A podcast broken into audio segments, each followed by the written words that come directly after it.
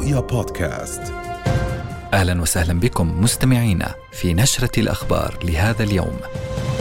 إنها السابعة والنصف من رؤيا، حياكم الله، وهذه نشرة إخبارية مفصلة والبداية من أبرز العناوين. تحديات اللحظة، الأردن يحذر من توسع الحرب إقليميا ويستنفر لإجلاء دفعة أردنيين جدد من قطاع غزة. ونتابع معركة البقاء، وقف تمويل الأونروا كابوس جديد يزيد تعقيد المأساة الإنسانية في غزة. ونتابع أيضا حرب مستعرة، مئة وأربعة وسبعين شهيدا في ثماني عشرة مجزرة ارتكبها الاحتلال الإسرائيلي خلال أربع وعشرين ساعة. منخفض متجدد، سحب ماطرة ومنخفضان جويان جديدان يتوجهان إلى المملكة. وأخيراً مأزق دائم، مزارعو الأغوار الجنوبية يشكون انخفاض أسعار بيع محاصيلهم. إذن كانت هذه العناوين وإلى التفاصيل.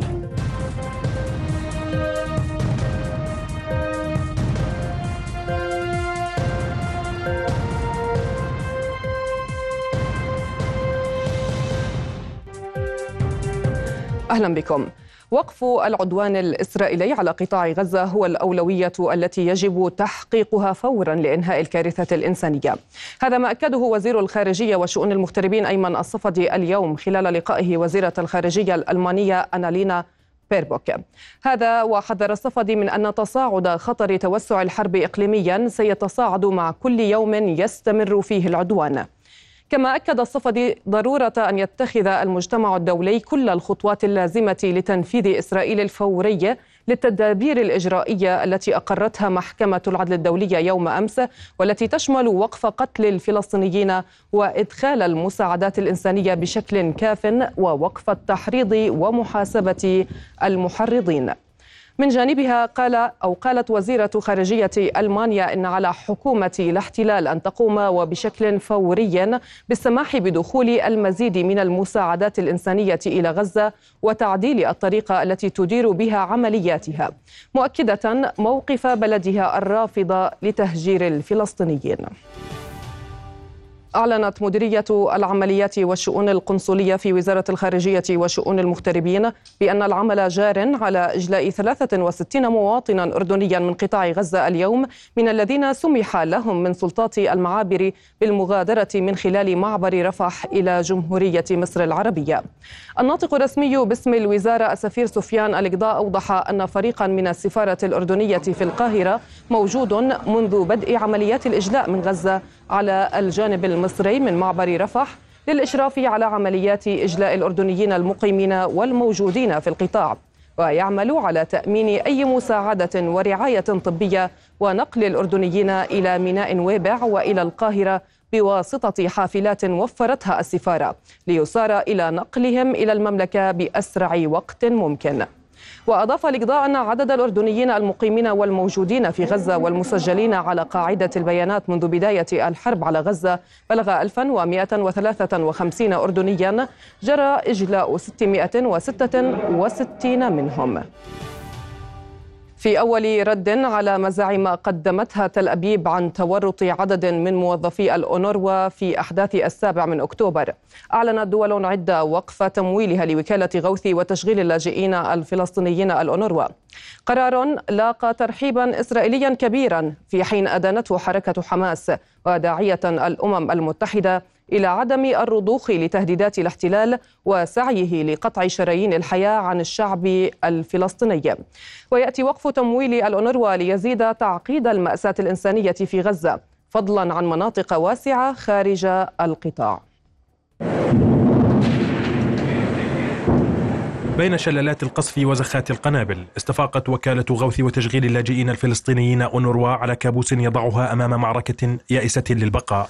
كابوس سيفاقم المأساة الإنسانية في قطاع محاصر ويعيش منذ أكثر من مئة يوم تحت وطأة عدوان سافر فرض تحولا إنسانيا كارثيا على الغزيين. ومع إعلان الأونروا إنهاء عقود موظفين لديها يتهمهم الاحتلال الإسرائيلي بالضلوع في أحداث السابع من أكتوبر، سارعت دول عدة على رأسها الولايات المتحدة الممول الأكبر للوكالة بإعلان تعليق تمويلها لتنضم إليها بخطوات متسارعة.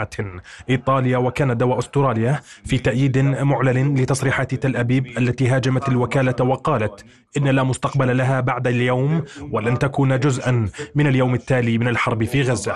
تأتي هذه المواقف الدولية لترسخ أمام العالم أجمع إنكار جرائم الإبادة الجماعية في غزة والانتهاكات التي يرتكبها الاحتلال الإسرائيلي بحق المدنيين بحجة الدفاع عن النفس.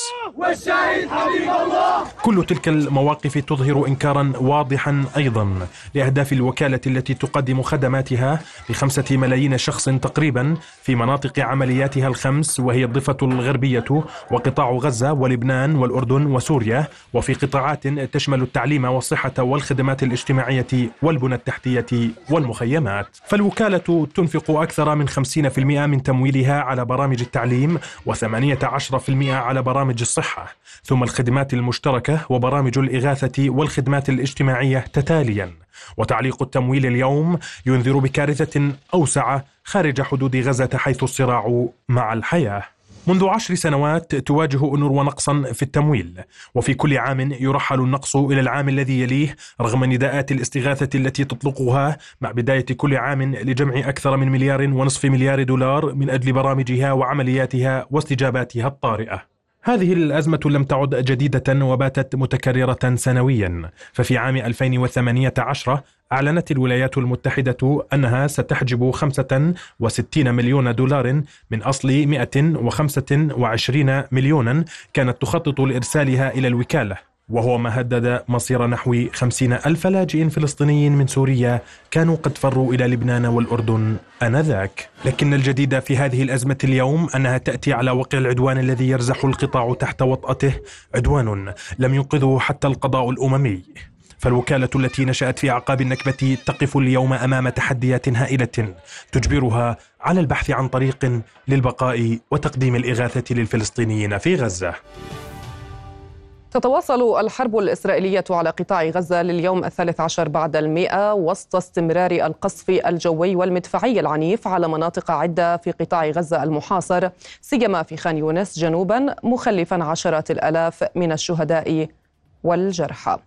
وأفادت وزارة صحة غزة بارتكاب الاحتلال ثمانية عشر مجزرة راح ضحيتها مئة وأربعة وسبعين شهيدا وثلاثمئة وعشرة مصابين خلال ال أربع وعشرين ساعة الماضية، ما يرفع عدد الشهداء إلى ستة وعشرين ألفا ومئتين وسبعة وخمسين والمصابين إلى أربعة وستين ألفا وسبعمئة وسبعة وتسعين مصابا. فيما يواصل الاحتلال استهدافه مستشفى الأمل في خان يونس لليوم السادس مع استمرار فرض حظر التجول الكامل لليوم الرابع. وفي مستشفى ناصر أعلن عن انقطاع التيار الكهربائي تزامنا مع استمرار حصاره. من جانبه أكد مدير مكتب الأمم المتحدة للشؤون الإنسانية بالقطاع بأن مليونين ومئتي ألف شخص معرضون لخطر المجاعة في غزة، مشيرا إلى ضرورة تدفق المساعدات والمواد بشكل حر إلى قطاع غزة. سمعنا القصف وسمعنا صوت نسوان وجينا نجري، لقينا بشيلوا في الشهداء وأخوي كان نايم تحت وحزام بطون ضاح فوقه، وفي عندنا ولد مصاب هي في الأوروبي والبنات بصوته، والله لا يوريك وضع صعب جدا. ما فيش أي بقعة آمنة في قطاع غزة من رفح لبيت حنون، فيش ولا سنتيمتر آمن، وكل دعايات باطلة.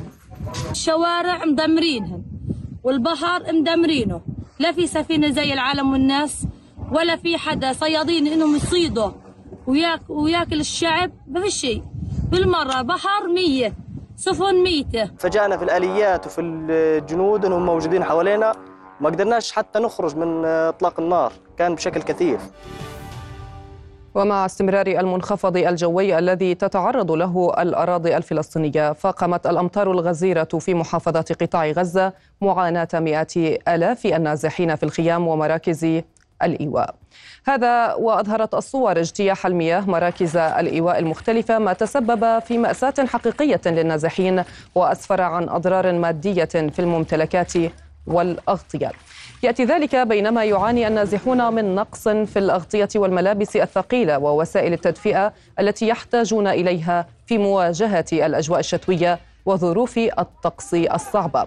وهطلت أمطار غزيرة على كافة مناطق قطاع غزة منذ الليلة الماضية في ظل انخفاض درجات الحرارة بشكل كبير.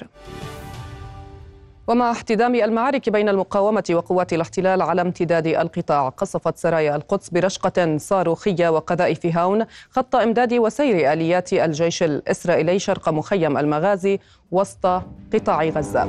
وفي وقت سابق اليوم أعلنت سرايا القدس استهداف دبابة وناقلة جند إسرائيليتين غرب مدينة خانيونس جنوبي القطاع، مؤكدة خوض مقاتليها اشتباكات عنيفة مع قوات الاحتلال المتوغلة في المدينة. كما أعلنت السرايا قصف مستوطنات في غلاف غزة بينها سدروت ونرعام برشقات صاروخية. والآن ينضم إلينا عبر الهاتف من قطاع غزة مراسل رؤيا من هناك غازي العلول. أهلا بك غازي. إذا نبتدأ وإياك من الأوضاع الإنسانية خاصة في ظل الظروف الجوية الصعبة التي يمر بها قطاع غزة الآن، ضعنا بصورة الأحداث والتطورات إنسانيا بشكل أقرب غازي. نعم، مساء الخير وتحية لك إخلاص. عمليا هذا اليوم لا يختلف عن سابقه من الأيام التي بالفعل نشهد فيها مجازر ترتكب بحق المدنيين الفلسطينيين. اليوم ثمانية عشر مجزرة خلال ال أربع وعشرين ساعة الماضية التي ارتكبت بحق المدنيين الفلسطينيين، غالبيتهم في مناطق الجنوبية وبالتحديد مدينة خانيونس، في ظل استمرار العملية العسكرية البرية هناك، حيث تشتعل معارك ضارية بين المقاومة الفلسطينية والاحتلال الإسرائيلي المتوغل نحو عمق مدينة خانيونس من جهاتها الأربع، خاصة في المنتصف. الآن بالفعل هناك اشتباكات في محيط ما يعرف بمستشفى الأمل أو الهلال الأحمر الفلسطيني، وهناك بالفعل اقتحام لهذا المستشفى الذي يضم عددا من النازحين والذين أجبروا على الرحيل والخروج من هذه المنطقة نحو المناطق الجنوبية بالتحديد مدينة رفح، من خلال ما يعرف بالكونتينرات أو حتى الحواجز التي ينصبها الاحتلال من خلال دباباته وآلياته العسكرية، ويقوم بتفتيش الفلسطينيين الذين يرغبون بالنزوح والتوجه إلى أقصى الجنوب. هذا يتزامن مع استمرار القصف المدفعي وكذلك من الطائرات الحربية التي تحلق على مستويات منخفضة في كل أرجاء قطاع غزة. بطبيعة الحال هذا يفسر الكثافة النارية التي نشهدها يعني في هذا اليوم وكأنه اليوم الأول من الحرب. هذا ما يفسر بطبيعة الحال المساعي من قبل الاحتلال الإسرائيلي الرامية لتحقيق أهدافه وأبرزها القضاء على المقاومة كما يدعي الاحتلال من خلال تصريحاته وكذلك البيانات التي تخرج في كل مرة. ولكن عمليا اليوم شهدنا استمرارا لعمليات وحركة النزوح باتجاه الجنوب. هنا مدينة رفح بالفعل باتت مكتظة ومبتلية عن آخرها من المواطنين الذين هجروا قسرا من مدينة خانيونس التي بالفعل كل الأحياء فيها الآن تشهد معارك وتشهد قصفا مستمرا سواء من المدفعية أو حتى من الطائرات الحربية. الأوضاع الإنسانية هنا كارثية لكثير من العائلات، سيما الذين لم يستطيعوا خلال الأيام الماضية أن يحصلوا على خيمة أو على مكان يحتموا فيه ويأتوا فيه، خاصة في ظل هذا المنخفض الجوي الذي يضرب قطاع غزة بأمطار كثيفة وغزيرة للغاية، كذلك الأجواء الباردة التي لا يقوى عليها الكبار والصغار على حد سواء في مقاومتها والتعامل مع هذه الأجواء الباردة بطبيعة الحال. وهذا أو هذه المعطيات كلها تأتي في ظروف استثنائية للغاية. نعم، هنا دعني أن أطرح عليك هذا السؤال غازي. ماذا عن المساعدات الإنسانية؟ ماذا أيضا عن قوافل وشاحنات المساعدات التي كانت تدخل يوميا إلى قطاع غزة في ظل هذه الظروف؟ هل عملية يعني إدخال المساعدات إلى قطاع غزة باتت أصعب من الأيام السابقة؟ ضعنا بالصورة بشكل كامل غازي.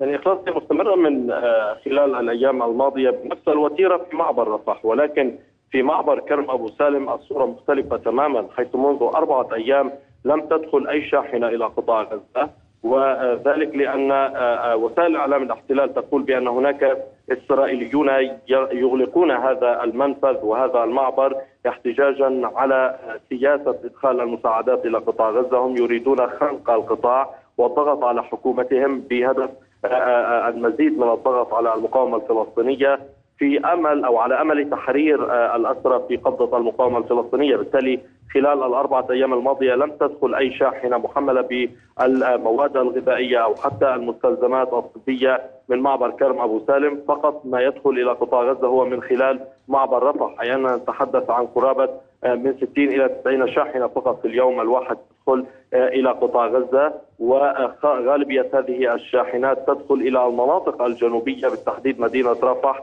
ولا يمكن لهذه الشاحنات أن تصل للمحافظات الوسطى بالنظر إلى أولا سوء الأحوال الجوية، وثانيا لأن الاشتباكات تقع بالفعل بالقرب أو على بعد أمتار قليلة من شارع البحر أو شارع الرشيد، وهو الطريق الوحيد الذي يوصل بين المحافظات الجنوبية وكذلك المحافظات الوسطى. بالتالي هناك قلق متزايد ومتنامي لدى الفلسطينيين في المناطق غير رفح، مثلا المحافظات الوسطى، نصيرات، البريج والمغازي، من عدم وصول هذه المساعدات إليه. نعم، أشكرك جزيل الشكر مراسل رؤيا من قطاع غزة غازي العلول، شكرا جزيلا.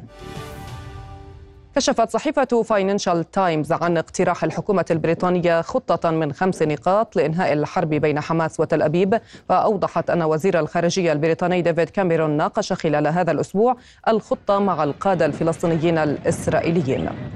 وأشارت الصحيفة إلى أن خطة بريطانيا تقضي بوقف الأعمال العدائية والإفراج عن الأسرى والتفاوض على وقف دائم لإطلاق النار، كما تقضي بتحديد أفق سياسي لتأسيس دولة فلسطينية وتشكيل حكومة كفاءات تدير الضفة وغزة. وتشمل الخطة البريطانية اقتراحا بخروج قادة حماس من غزة إلى دولة أخرى.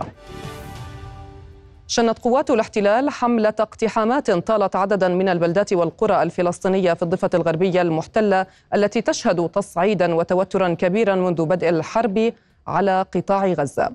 ومع ساعات الفجر الأولى اقتحمت قوات الاحتلال قرية أبو ضعيف شمال شرق جنين، ما أدى إلى اندلاع مواجهات أسفرت عن إصابة الشاب قسام ياسين بجراح خطيرة قبل أن يعلن عن استشهاده لاحقا. وفي بلدة بيت فوريك شرق مدينة نابلس اندلعت مواجهات بين الشبان وقوات الاحتلال التي اقتحمت بآلياتها البلدة وسيرت دورياتها في عدة أحياء. والآن ينضم إلينا من نابلس مراسل رؤيا من هناك حافظ أبو صبر. أهلا بك حافظ معنا. إذن ما هي آخر المستجدات في الضفة الغربية حتى هذه اللحظة حافظ؟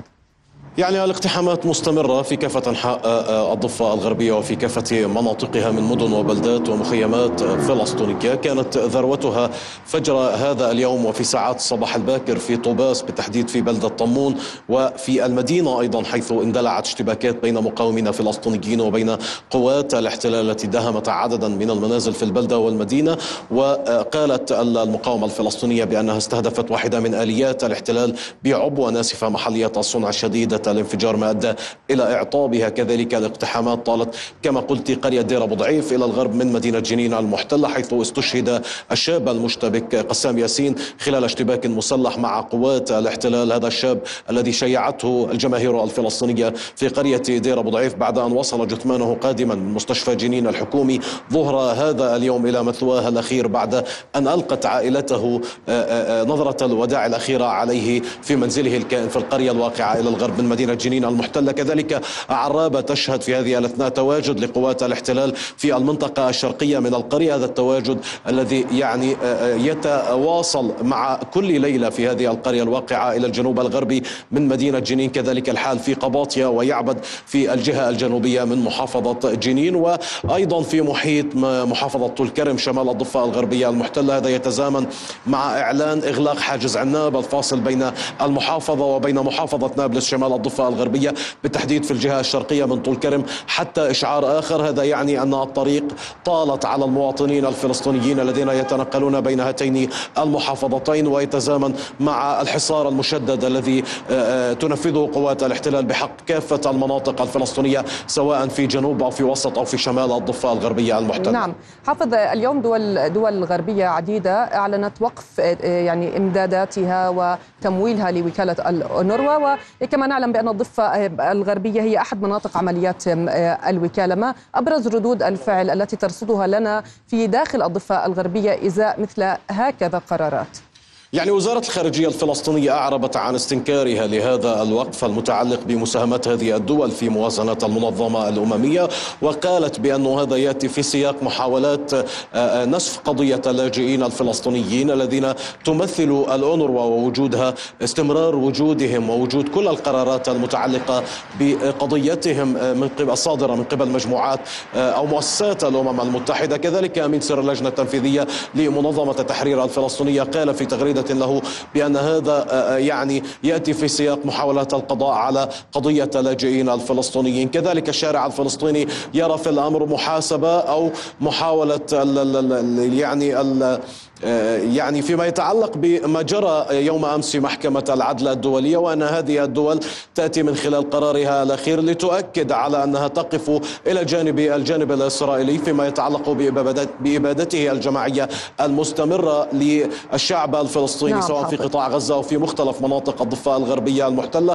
في ظل أصلا ما يعانيها اللاجئون الفلسطينيون في مختلف مخيمات الضفة الغربية بالتحديد في مخيمات الشمال، وهذا في ظل الموازنة الناقصة أصلا فيما يتعلق بما تقدمه الأونروا للاجئين الفلسطينيين في مختلف مناطق تواجد اللاجئين في فلسطين وفي مناطق الشتات. أشكرك جزيل الشكر مراسل رؤية من مدينة نابلس حافظ أبو صبر، شكرا جزيلا لك. لم تطفئ العاصفة دانييل حماوة التوترات على جبهة جنوب لبنان، إذ أعلن حزب الله اللبناني استهدافه التجهيزات التجسسية في موقع الناقورة البحري بالأسلحة المناسبة، محققا فيها إصابات مباشرة. الحزب قال إنه قصف أيضا تجمعا لجنود الاحتلال في محيط موقع جل العلام بصواريخ بركان، كما قصف بالصواريخ تجمعين بالقرب من موقع العباد وثكنة دفيف. من جانبه استهدف جيش الاحتلال بلدة عيتا الشعب بغارتين في وقت حلق فيه طيرانه الحربي على علو متوسط فوق مياه البحر والساحل اللبناني من الناقورة باتجاه صيدا والعاصمة بيروت، كما استهدف أيضا رأس الناقورة. تأثرت الصناعات والحرف اليدوية في محافظة الخليل بشكل كامل خلال عدوان الاحتلال على قطاع غزة، وتعتمد مدينة الخليل على الحرف اليدوية بشكل كبير، ومع فرض الاحتلال إغلاق مداخلها بشكل كامل غابت السياحة واختفت الحركة التجارية على هذه الصناعات. هذه الحرفة بتتأثر في أي إشي بخص الوضع في فلسطين، فالوقت هذا والزمن هذا اللي احنا فيه في الحرب على غزة هذه الصنعة تقريبا وقفت، يعني بديش أبالغ مش مية بالمية خمسة وتسعين بالمية انتهت ووقفت، فأضرت في طاقم العمال الموجود عندنا كمية والأهالي والتجار والزبائن اللي عمالهم بيشتغلوا في البلد كلياتها، يعني الشغل وقف خمسة وتسعين بالمية إلى تسعة وتسعين بالمية، لأن هذه الحرفية تعتمد بالمرتبة الأولى على السياحة، إن كانت سياحة داخلية أو سياحة خارجية، أو كانت سياحة من الدول العربية أو من الدول الأوروبية، فالكل على فلسطين انتهت مع حرب غزة انتهت هذا الشغل. أثر علينا المواد الخام، المواد الخام كنا نجيب مثلا طن الطينة مثلا ألفين وأربعمية ألفين وثلاثمية، هاي صار ألفين وثمانمية ألفين وتسعمية، ارتفع خمسمية شيكل، الزيادة عن الطن اللي احنا كنا نشتريه، تخيل مصنع بيسحب عشرة طن ارتفع، وضل قيمة المنتج ضلت زي ما هي، وارتفع علينا كل المواد الخام. وبعدين لما نطلب المواد الخام هاي كانت أول تيجي مثلا شهر بنجيبها، هاي وين خمس ست أشهر لا تيجي، صارت ثلاث أشهر إن أربعة أشهر مصين لحد الآن مش جاي الكونتينر. مدينة الخليل من المدن اللي تأثرت جدا جدا، لأنها هي مشهورة مش بس شرق أوسط أو عربيا، عالميا مشهورة إنها هذه مدينة حرف، والحرف دائما مشهورين لمين؟ للسائح، فالسائح إذا إجا بتشغل مدينة الخليل، ما إجاش السائح بتوقف، فكل الحرف مدينة الخليل إن يعني إن الخزف أو أي شيء في مدينة بتشتهر بعدة أشياء مدينة الخليل، يعني مش صنعة وصنعتين ثلاثة، يعني مشهورة بشكل كبير، فكلها واقفة تقريبا، فمدينة الخليل كلها متأثرة، يعني تطلع على الشارع وتروح تفتح بس حي مباشر على الشارع وتشوف حركة المواصلات اللي داخل على مدينة الخليل واقفة. بعدين اللي أثر علينا أكثر شيء إن إحنا تقريبا مية وعشرة أيام مدينة الخليل محاصرة، والكل بيعرفش إنها مدينة الخليل محاصرة، ما في إلا مدخل واحد اللي بتدخل وبتطلع، وقت ما بده الجندي بيسكره، وقت ما بده بيفتحه، فسكرت علينا، وأي واحد بده يجي من القدس ولا من ثمانية وأربعين ولا من رام الله ولا وبيعرف إنه بده ينحشر هوني ثلاث أربع خمس ساعات وما يطلعش كمان مدينة الخليل. كتير من الناس كتير من الناس إجوا على مدينة الخليل وانحشروا وناموا ونيمناهم عنا، فلما يجي يشوف يطلع هيك بيقول لك شو بدي وجعت الراس، فانقطعت الرجل عنا إن كانت غريبة ولا كانت من برا ولا كانت أجنبي، فالضرر يعني من خمسة وتسعين بالمية وفوق بديش أبالغ يعني. فالحمد لله بتضل إنه ربنا بده يرزق حتة صغيرة اللي نسلك حالنا ونسلك هالموظفين اللي عندنا.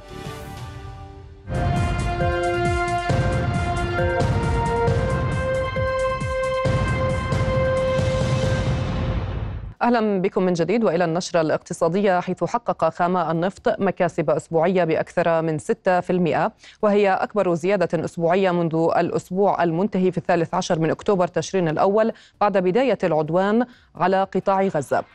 هذه الزيادة جاءت نتيجة إغلاق الأسواق تداولات الأسبوع الحالي عند أعلى مستوى في شهرين تقريبا، بدعم من نمو الاقتصاد الأمريكي والإجراءات التحفيزية للاقتصاد الصيني، إضافة إلى توترات منطقة الشرق الأوسط وتوترات البحر الأحمر. وأغلق برنت عند ثلاثة وثمانين فاصلة خمسة وخمسين دولار للبرميل بارتفاع واحد أو بارتفاع واحد فاصلة اثنين بالمئة، فيما ارتفع الخام الأمريكي بأقل من واحد في المئة ليغلق عند ثمانية وسبعين دولاراً، مسجلاً أعلى مستوياته منذ نهاية تشرين الثاني. وفي الوقت الذي توقع خبراء أن تسهم إجراءات التحفيز الاقتصادي في الصين إلى زيادة الطلب، تبددت هذه التوقعات مع تعرض ناقلة نفط في خليج عدن لهجمات من جماعة الحوثي، وتعرض مصفاة لتكرير النفط في جنوب روسيا إلى هجوم بطائرة مسيرة أوكرانية. وفي ضوء التطورات الأخيرة في أسواق النفط، رجح الخبير في الشأن النفطي هاشم عقل ارتفاع أسعار البنزين وتثبيت السولار في تسعيرة شباط المقبل. هذا ومن المنتظر أن تعلن لجنة تسعير المحروقات قرارها الأربعاء المقبل، إذ تشير التوقعات إلى رفع سعر مادة البنزين أوكتان تسعين بنسبة واحد بالمئة، أي عشرة فلسات للتر الواحد، ورفع سعر مادة البنزين أوكتان خمسة وتسعين بنسبة واحد فاصلة ثلاثة بالمئة، أي خمسة عشر فلسا للتر الواحد. وخفضت الحكومة أسعار المحروقات في الشهر الأول من العام الحالي بواقع عشرين فلسا للبنزين تسعين، وثلاثين فلسا للبنزين خمسة وتسعين والسولار، فيما ثبتت أسعار الكاز عند ستمائة وخمسة وعشرين فلسا للتر الواحد. وفي ظل الظروف الجوية السائدة، أكدت شركة مصفاة البترول توفر مخزون كبير وآمن من الغاز في مواقع الشركة المختلفة، لافتة إلى تعبئة مليون وأربعمائة ألف أسطوانة في محطات التعبئة الثلاثة التابعة لها منذ السبت الماضي. انخفاض أسعار بيع المحاصيل الزراعية من المزارع إلى دون التكلفة مشكلة قديمة جديدة يعاني منها مزارعو الأغوار الجنوبية في وقت لا تجدي فيه الحلول الحكومية، لتبقى تتكرر سنويا.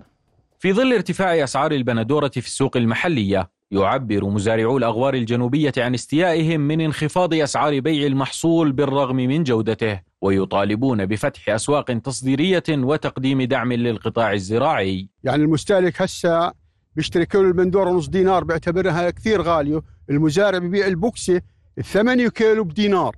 فإحنا بدنا نعرف وين الخلل، هاي إحنا عانينا منه وبنعاني منه ورايح نعاني منه، وحكينا في الكلام هذا كثير، إنه في وين هاي وين هاي يعني الديفرنس، يعني الاختلاف وين بيكون لما المزارع يبيع بوكسة البندورة بدينار والمواطن يأكل الكيلو بنص دينار وفيها ثمانية كيلو، وكلها بتعرف أول نخب، يعني نخب أول بندورة أول نزول. صندوق البندورة عندما بنزل موسم الأغوار الجنوبية يباع في نص دينار، سعره الوزن من ثمانية إلى عشرة كيلو، لكن عندما تروح لعمان تذهب في العام بعمان صندوق البندورة بدينار.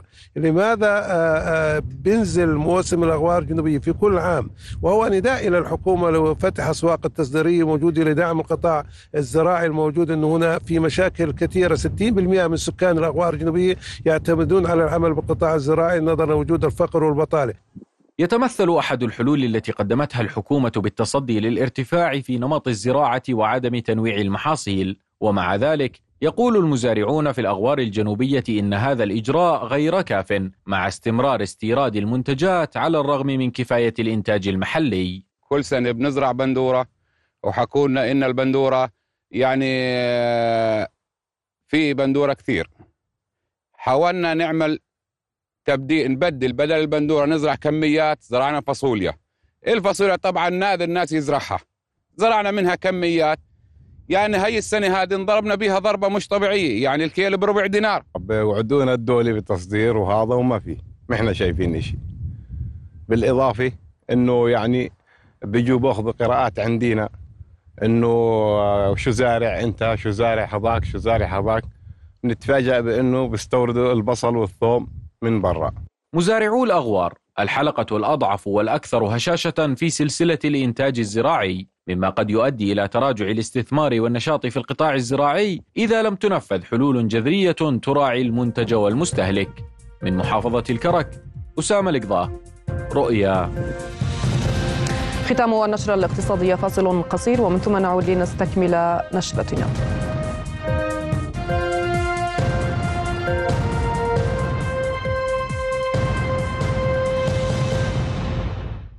أهلا بكم من جديد. ارتفع منسوب مياه الأمطار بشكل لافت في غالبية شوارع اربد الرئيسية، وتجمعت على شكل برك في عدد من المناطق، كما فاق منسوب المياه المتدفقة لمجاري التصريف سعتها، ما أحدث إرباكا لأصحاب المركبات والمشاة. وطالب مواطنون من بلدية اربد الكبرى حل مشكلة انسدادات وقعت لبعض مجاري التصريف جراء تراكم المخلفات داخلها، الأمر الذي أدى لغلق بعض أجزاء من الشوارع.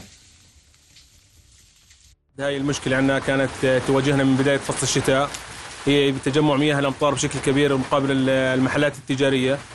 طبعا هاي المشكله عندنا بتمنع السيارات تصف قدام محلاتنا، وبتمنع الزباين، وبتعمل مشكله تعطل في تعطل السيارات. وطبعا كثير كثير سببتنا المشكله انه ما بنقدر نصف السيارات قدام المحل، ما بنقدر السيارات ما بتقدر تعبر، السيارات خصوصا المركبات الصغيره في هذا الشارع. زي ما انت شايف كل شتوه بتصير بحر باب المحلات عندنا، واشتكينا وتواصلنا مع البلديه ومع سلطه المياه، وما في ما في أي حل. إذن وصلنا إلى ختام النشرة، في أمان الله.